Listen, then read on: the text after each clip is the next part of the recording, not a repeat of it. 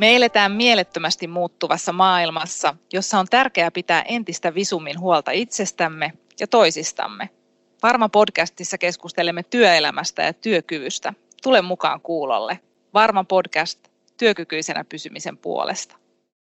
Tervetuloa Varma podcastiin ja terveisiä täältä kotikonttorilta Lautta Saaresta. Näin poikkeusaikaan tehdäänkin podcastia nyt kukin kotoamme, mutta onnistuu varmasti hyvin näinkin. Mun nimi on Pauliina Heiskanen ja toimin tämän podcastin juontajana. Mä toimin täällä varmassa HR-tehtävissä ja kohtaan itsekin mun omassa työarjessa aika paljon erilaisia työkyvyn ilmiöitä. Tänään me keskustellaan työkyvyn varmistamisen mallista ja mun vieraana on varman työkykyjohtamisen kehityspäällikkö Anne Koutu. Tervetuloa Anne. Kiitos.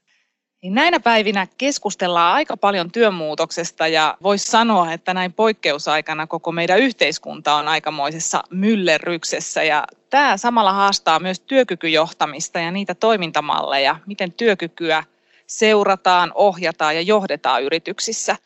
Mitä Anne oikeastaan tarkoittaa tämä työkyvyn varmistamisen malli ja, ja miksi tällaista on lähdetty pohtimaan meillä varmassa? Työkyvyn varmistaminenhan on sitä, että työpaikoilla pidetään huolta siitä, että ihmiset kykenevät tekemään työnsä mahdollisimman hyvin sillä tavalla, että se työ vielä vastaa sitä kunkin yksilön työkykyä. Ja varhaisen tukemisen malli vastaa tähän tarpeeseen, mutta se on luotu semmoiseen maailman aikaan, kun ne haasteet sen työkyvyn kannattelussa oli vähän erilaisia kuin ehkä just tässä ajassa, mitä nyt teletään, mikä enemmän, enemmän meitä haastaa tämmöiset kognitiiviset aivotyön tuomat kuormitukset kuin niinkään ne fyysisen työn kuormitukset, mitkä on sen varhaisen tukemisen mallin alkulähtökohta, että mihin, se on, mihin tarpeeseen se on alun perin kehitetty. Ja se, että miksi me lähdettiin sitten varmassa pohtimaan jotain uudenlaista tapaa tai täydentävääkin tapaa tämän perinteisen mallin rinnalle, niin johtuu oikeastaan siitä just nimenomaan tästä maailman muutoksesta ja johtamisen muutoksesta. Ensinnäkin tämä varhaisen tukemisen malli, sehän on niin kuin lähtökohdiltaan lakisääteinen. Jokaisella organisaatiolla tulee olla jonkunlainen varhaisen tukemisen malli. Ja se perustuu nimenomaan siihen ajatukseen siitä, että jokaisella työntekijällä on oikeus saada tukea siihen omaan työkykyyn. Mutta se malli, että jos mietitään, että tämä maailma on muuttunut, niin se mallihan on hyvin esimieslähtöinen ja siihen niin kuin esimiehen läheisyyteen nojaava. Sen mallin periaatteet ja kaikki niin kuin pisteet, missä pitää reagoida ja toimia, niin vaatii tietyllä tavalla sen esimiehen läsnäoloa.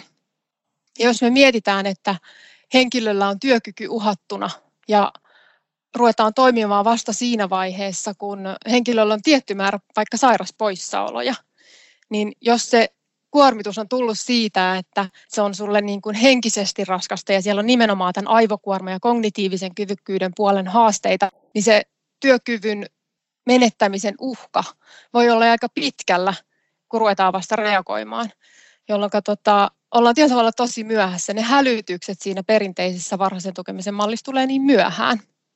Onko niin, että itse asiassa tämä työmuutos ja työkykyhaasteiden muuttuminen, niin kuin kuvasit fyysisistä, ehkä tämmöisistä krempoista ja muusta, mm. niin enemmän tämmöisiin haasteisiin, vaikka osaamiseen ja, ja tiedonhallintaan ja tämän tyyppisiin liittyen, niin vaatiikin ihan eri tavalla ennakointia itse asiassa myöskin työkykyjohtamiselta. Ehdottomasti. Se, että sulla on joku fyysinen vika, niin se näkyy paljon herkemmin totta kai mutta se, että jos se on jotain semmoista, mikä on, tapahtuu, ei, ei ole niinkään näkyvää, vaan se on, liittyy nimenomaan sun osaamiseen, sun kyvykkyyden kokemukseen ja siihen sun omaankin kokemukseen siitä työstä ja tekemisestä, niin se, että se tulee näkyviin ulkopuoliselle, niin se, siinä ollaan jo niin kuin aika pitkällä työkyvyn menettämisen näkökulmasta. Ihminenhän on itse ensin se, joka sen niin kuin tunnistaa sen haasteen. Jos hän ei itse sitä tuo esiin, niin sitä on muiden vaikea sitten myöskään tunnistaa. Mitä kaikkia asioita tähän työkyvyn varmistamisen malliin liittyy nyt ehkä niin kuin uutta ja erilaista verrattuna sitten siihen perinteisempään varhaisen tuen malliin, josta, josta jo tässä sivusit aikaisemmin, niin mitä uutta ja erilaista tähän työkyvyn varmistamiseen liittyy? No joo, tässä myös lähtökohta se, että miksi me lähdettiin miettimään tätä uutta mallia, niin on oikeastaan se, että tämmöiset työn tutkijat ja muut asiantuntijat on tunnistanut haasteen, että tässä ajassa, mitä me nyt eletään, niin ei ole varsinaisesti aikaa pysähtyä puhumaan siitä työstä tai ainakaan siitä, että miltä se työn tekeminen ja tilanne yksilön näkökulmasta tuntuu. Et mä oon itsekin puhunut useamman tämmöisen esimerkiksi Lean toimintamallia toteuttavan organisaation kanssa, missä, missä on tosi vahvasti mukana siinä arjessa ne dailit ja weeklit ja näin, he puhuu siitä työstä ja työn tekemisestä ja siitä, että mitä pitää saada aikaiseksi päivittäin tai viikoittain vähintään, mutta tota, kuitenkaan ei puhuta siitä, että miten ne ihmiset kokee sen tekemisen. Eli tämän mallin mukana me tuodaan välineitä tämmöisen työkykykeskustelun synnyttämiseen ja välineitä siihen, että voidaan keskustella siitä, että mihin, miksi me tätä työtä tehdään, miten me sitä nyt tehdään, mihin suuntaan tämä työ on kehittymässä. Eli käytännössä tämmöisiä niin kuin välineitä työkyvyn kannatteluun ja siihen yhteisen keskustelun synnyttämiseen jo ennen niitä varhaisen, perinteisen varhaisen tukemisen mallin vaiheita. Mikä puhututtaa suomalaisia yrityksiä ja yrittäjiä juuri nyt? Katso Varma Studio, verkossa toteutettava keskusteluohjelma, jonka jaksoissa pureudutaan ajankohtaisiin ja yhteiskunnallisesti merkittäviin aiheisiin. Jaksot löydät osoitteesta varma.fi kautta Varmastudio. Paljon puhutaan, että, että meidän organisaatiot ja työyhteisöt muuttuu enemmän yhdessä ohjautuviksi ja tässäkin mallissa ehkä sitä keskustelua siis siirretään enemmänkin sinne tiimeihin ja ryhmiin versus se, että jos se on aikaisemmin ollut parasen tuen malli hyvin esimieslähtöinen ja keskustelut käyty esimiehen ja, ja sitten asiantuntijan työntekijän välillä ja nyt sitten ehkä siirretäänkin näitä teemoja ja keskusteluja enemmän niille ryhmille siihen tiimiin. Mitä se tarkoittaa sitten siellä työyhteisössä? Millaisen uuden äärellä ollaan? Työkyvyn varmistamisen malli tavoitteenahan on synnyttää semmoinen uudenlainen kulttuuri, josta näistä työstä johtuviin tai työn tekemiseen liittyvistä riskeistä ruvettaisiin puhumaan siellä tiimeissä tosiaan niin kuin säännöllisesti. Esimerkiksi jonkun olemassa olevan viikkopalaverin yhteydessä. Ja myöskin sitä kautta päästä siihen, että työkyvystä puhumisesta tulisi osa sitä jokaisen organisaation, jokaisen tiimin arkea.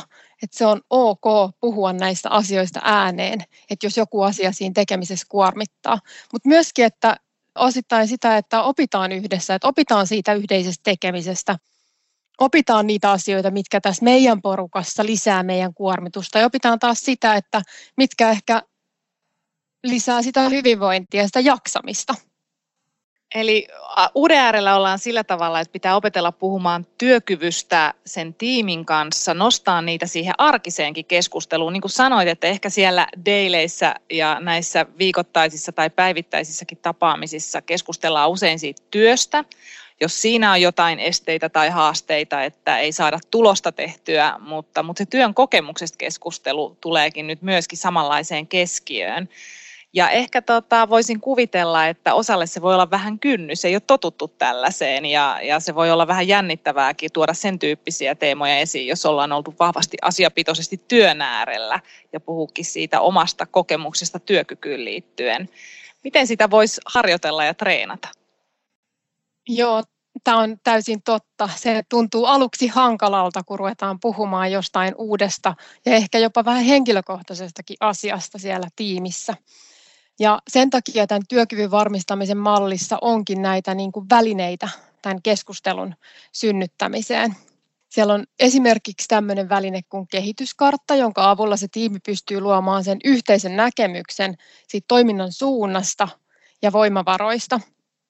Saadaan niin kuin yhteinen ymmärrys siitä, että missä, minkälaisessa kehityksessä ollaan mukana ja mihin tämä meidän työ on menossa. Ja työkyvyn näkökulmasta on totta kai tärkeä elementti, että ymmärretään, että miksi me tehdään sitä, mitä me tehdään. Ja parhaimmillaan merkityksellisyys sen työn tekemiseen myös kasvaa ja sitä kautta se työkyky paranee. Mutta se, että mikä tästä mallista tekee sit toimintamallin ja ehkä auttaa enemmän sen uudenlaisen kulttuurin muodostamisessa, niin mallissa on tämmöinen työkyvyn nopea tilannearvio, mikä on tämmöinen säännöllinen viikoittainen väline siitä työkyvystä puhumiseen sinne olemassa olevaan viikkopalaveriin. Tämä väline auttaa nimenomaan sen keskustelun synnyttämiseen ja sen yhteisen kokemuksen jakamiseen. Ja ideana on se, että ei puhuta sen viikkopalaverin aikana ei koko aikaa käytetä tästä aiheesta keskustelua, vaan nimenomaan nopea, eli 50 minuuttia palaverin alussa, niin käytäisiin keskustelua siitä, miten me koetaan tämä tilanne nyt, ja siihen on semmoinen sähköinen väline olemassa. Ja sitten jos siinä esimerkiksi huomataan, tai muuten yksilö huomaa, että mulla on nyt tosi raskas tilanne ja mä oon niin kuin vähän ylikuormittunut, että mitähän mä nyt voisin tehdä, niin mallissa on sitten tämmöinen työkykyväline, missä pääsee vähän tarkemmalle tasolle kuvaamaan ja arvioimaan sitä omaa tilannettaan. Ihan omaa, esimerkiksi omaa kalenteriaan katsomalla ja sitä kautta kirjaamaan ylös niitä asioita, että mitkä tässä tilanteessa ja tässä hetkessä mua kuormittaa ja mitkä taas tuo sitä, sitä hyvää fiilistä ja palauttaa mua tästä työstä ja sitä kautta tasapainottaa sitä omaa arkeaan. Sen verran täytyy vielä jatkaa, että näitä välineitä voidaan hyödyntää tosi monessa, että varsinkin tämä työkykyväline on sellainen, että sitä voidaan hyödyntää sen tiimin yhteisessä kuormituksen tasapainottamisessa, mutta sitä voidaan hyödyntää esimiehen kanssa one-to-oneissa esimerkiksi. Osa organisaatioista käyttää sitä kehityskeskustelu pohjana sen työkykykeskustelun synnyttämiseen. Tosi monta sovellustapaa on sille välineelle. Eli löytyy työkaluja ja apuvälineitä siihen, että miten, miten synnyttää sitä keskustelua työkyvystä yhdessä tiimin kanssa. Miten sitten löytyykö niitä keinoja ratkoa näitä haasteita, mitä siellä nousee esiin? Eli, eli jos tiimi keskustelee, niin onko tiimillä välineitä myös lähteä sitten ratkomaan? Ehkä viittasit jo vähän, että voit omaa kalenteria lähteä katselemaan ja miltä se vaikuttaa ja tehdä ratkaisuja, mutta, mutta et miten sitten siitä keskustelusta eteenpäin? Joo, tämä on myös yksi periaatteessa mallin näitä ominaisuuksia, että koska näitä keskusteluja voidaan käydä siellä projektiryhmässä myös, missä ei sitten välttämättä ole esimiestä lainkaan. Siellä on projektivetäjä ja jokaisella on ne omat esimiehet, että tämä vaatiikin sen, että organisaatioissa annetaan se mahdollisuus näille porukoille, tiimeille, projektiryhmille ratkaista niitä omia haasteitaan. Ja toki sitten välillä ne haasteet voi olla niin isoja ja siihen liittyy organisaatiossa muita niin kuin osia, jolloin ne ratkaisut ei välttämättä ole helppoja. Mutta joka tapauksessa, että siinäkin hetkessä niin sit sovitaan, että okei, kuka meistä nyt lähtee viemään tätä asiaa eteenpäin. Että ei jätetä sitä siihen, vaan sitten siellä yhdessä sen porukan kanssa mietitään, että mitä me voimme tehdä tässä hetkessä tälle asialle, jotta se asia menisi parempaan suuntaan meidän tiimin näkökulmasta. Tämä malli kuulostaa ainakin siltä, että vahvasti pyrkii juuri siihen ennakointiin ennen kuin asia on jo mennyt isoksi tai suureksi ongelmaksi tai kriisiksi, niin, niin ollaan ennakoitu näitä asioita. Miten se ennakointi parhaimmillaan toimii? Onko sulla antaa jotain ihan konkreettisia esimerkkejä? Parhaimmillaan se toimii niin, että tietyllä tavalla nämä niin kuin työstä johtuvat, me puhutaan tällaista organisaatioriskeistä, eli näistä työstä johtuvista kuormitustekijöistä, niin päästäisiin niistä kiinni jo ennen kuin ne kuormittaa niitä yksilöitä ja on, on yksilölle työkyvyttömyyden uhka. Ja esimerkiksi jos ajatellaan sitä viikoittaista vaikka säännöllistä, nopeaa työkyvyn tilannearviota, niin siellähän ideana on se, että siellä nousisi sen tiimin keskusteluun niitä haasteita, mitkä sitä tiimiä tällä hetkellä kuormittaa, ja niitä pystyttäisiin niitä kuormitustekijöitä minimoimaan jo ennen kuin ne varsinaisesti on aiheuttaa sitä työkyvyttömyyden tai työkyvyn menettämisen uhkaa kellekään yksilölle. Esimerkkinä mä voisin sanoa vaikka oma tiimi, jossa me tehdään töitä niin kuin asiakkaiden hyväksi. Ja meillä voi olla vaikka johonkin palaveriin valmistautumisessa niin vaiheita, että mä vastaan yhdestä osiosta ja toinen toisesta ja kolmas kolmannesta.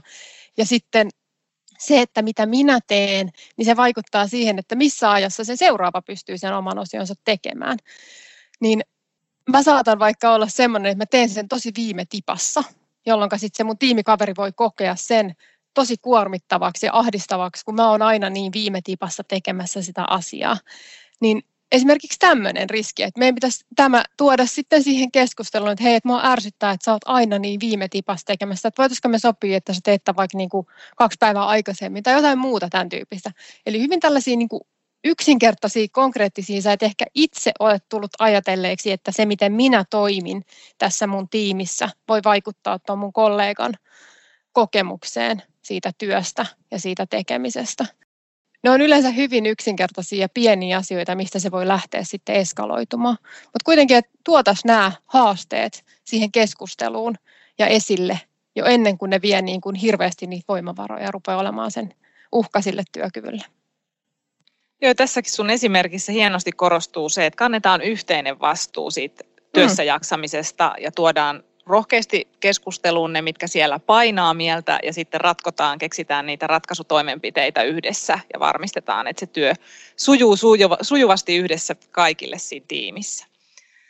Jos ajatellaan nyt, me eletään aikamoista myllerrysaikaa kaiken kaikkiaan, poikkeusaikoja ja monta yllättävää asiaa tullut tässä matkan varrella eteen, mutta onko jotain tiettyjä organisaatioita, yrityksiä, joille tämä työkyvyn varmistamisen malli niin erityisesti sopii? No erityisesti sopii organisaatioille, jossa on esimerkiksi isoja tiimejä, että esimiehellä on tosi iso vastuu, koska esimiehen ei ole mahdollista toi, olla se avaintoimija sen työkyvyn kannattelussa. Voi olla, että se esimies ei näe niitä ihmisiä edes viikoittain, että voi tehdä useammassa vuorossa töitä. Tai jos on tiimejä, että esimies voi olla vaikka toisessa maassa, jolloin myöskin tämä niin kuin esimiehen läheisyyteen nojaava malli ei vaan voi toimia niin hyvin. Totta kai jos tehdään projektityötä, missä jälleen kerran se esimiehen läheisyys ei ole siinä läsnä, mutta myös organisaatiot, joissa niin koetaan, että tyypillisesti näihin työkykytapauksiin, eli tällaisiin työkyvyn menettämisen riskitapauksiin, niin päästään kiinni vasta silloin, kun se riski on jo oikeasti tosi pitkällä ja se uhka, työkyvyn menettämisen uhka on tosi lähellä, eli ollaan myöhässä, niin silloin myös tästä mallista voisi olla hyötyä. Ja sitten vielä, että jos ylipäätään siellä organisaatiossa on tarkoituksena synnyttää sellaista kulttuuria, josta tästä työkyvystä ja siitä keskustelusta halutaan osa sitä arkea, arkipäiväistä tekemistä, niin myös tällaiselle organisaatiolle. Tietyllä tällä mallilla niin parhaimmillaan päästään kiinni siihen aitoon ennakointiin, että ollaan niitä riskitekijöitä minimoimassa jo ennen kuin ne varsinaisesti kuormittaa niitä yksilöitä.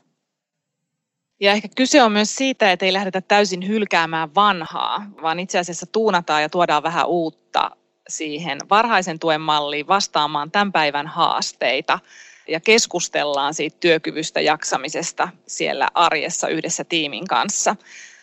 Tuleeko vielä mieleen, että miten, miten organisaatiot hyötyy tästä mallista? Miksi kannattaisi lähteä kokeilemaan tätä uutta työkyvyn varmistamisen mallia?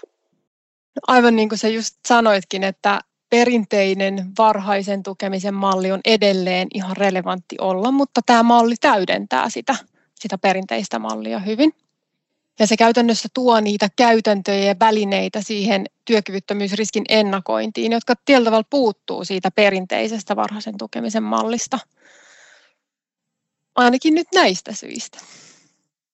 Jos joku haluaisi lähteä tällaista nyt kokeilemaan, niin mitä kaikkea se vaatii organisaatiolta Eli pitääkö tehdä suurta muutosta? Miten, miten voi vähän valmistautua ja lähteä kokeilemaan uutta? Ehdottomasti kannattaa lähteä kokeilemaan. Helppo lähteä tietyllä tavalla mukaan. Et ensinnäkin se, mitä tämä vaatii tietyllä tavalla, niin se vaatii sen, että uskaltaa antaa sen työkyvyn varhaisen ennakoinnin toimijuuden niille tiimeille ja projektiryhmille, antaa heille mahdollisuuden ratkaista niitä esiin nousevia haasteita niin se on oikeastaan ehkä se yksi lähtökohta sille. Mutta, mutta sinänsä niin kuin vaikka mallissa on välineitä ja siihen liittyy toimintamalli, mutta helppo lähteä kokeilemaan, että ne välineet on niin kuin tuotu tukemaan sitä käyttöönottoa ja sun ei tarvi ottaa niitä kaikkia välineitä kerralla käyttöön. Sun ei tarvi koko organisaatio viedä sitä mallia niin kuin kerralla, vaan voi lähteä ottaa jonkun muutaman tiimin, yhden tiimin, jonka kanssa lähtee kokeilemaan. Ja tämmöisten parhaiden käytäntöjen kautta ja hyvin onnistumisten kautta vie sitten sitä toimintaa eteenpäin. Ja lisää sinne niitä välineitä aina kun tilanne siltä tuntuu ja vaatii, niin sitten tuo niitä uusia välineitä mukaan siihen kokonaisuuteen, mutta ehdottomasti kannattaa lähteä kokeilemaan ja helppoa se on, kun vaan uskalletaan lähteä mukaan. Mistä Anne voisi nyt hakea vähän lisätietoa aiheesta, jos, jos oikein sytty tälle työkyvyn varmistamisen mallille? No meillä on kesäkuussa Varma Akatemiaan tulossa tämän työkyvyn varmistamisen mallin sisältö, niin ainakin sieltä löytyy lisätietoja. Hienoa. Kiitos Anne. On ollut mielenkiintoista kuulla siitä, että, että miten työkyky ja työkykyjohtaminen on muutoksessa ja, ja miten näihin muutoshaasteisiin on nyt vastattu vähän uudenlaisilla työkaluilla, jotka sopii sinne aika monenkin erilaisen organisaation arkeen ja, ja niitä voi lähteä kokeilemaan. Se ei vaadi suurta muutosta, vaan lähtee pienillä kokeiluilla liikkeelle. Seuraavalla kerralla Varma podcastissa me keskustellaan työkykyjohtamisesta erityisesti kasvuyrityksissä ja mun vieraana on Jyri Juusti. Siihen asti pysy varmana, pysy kuulolla.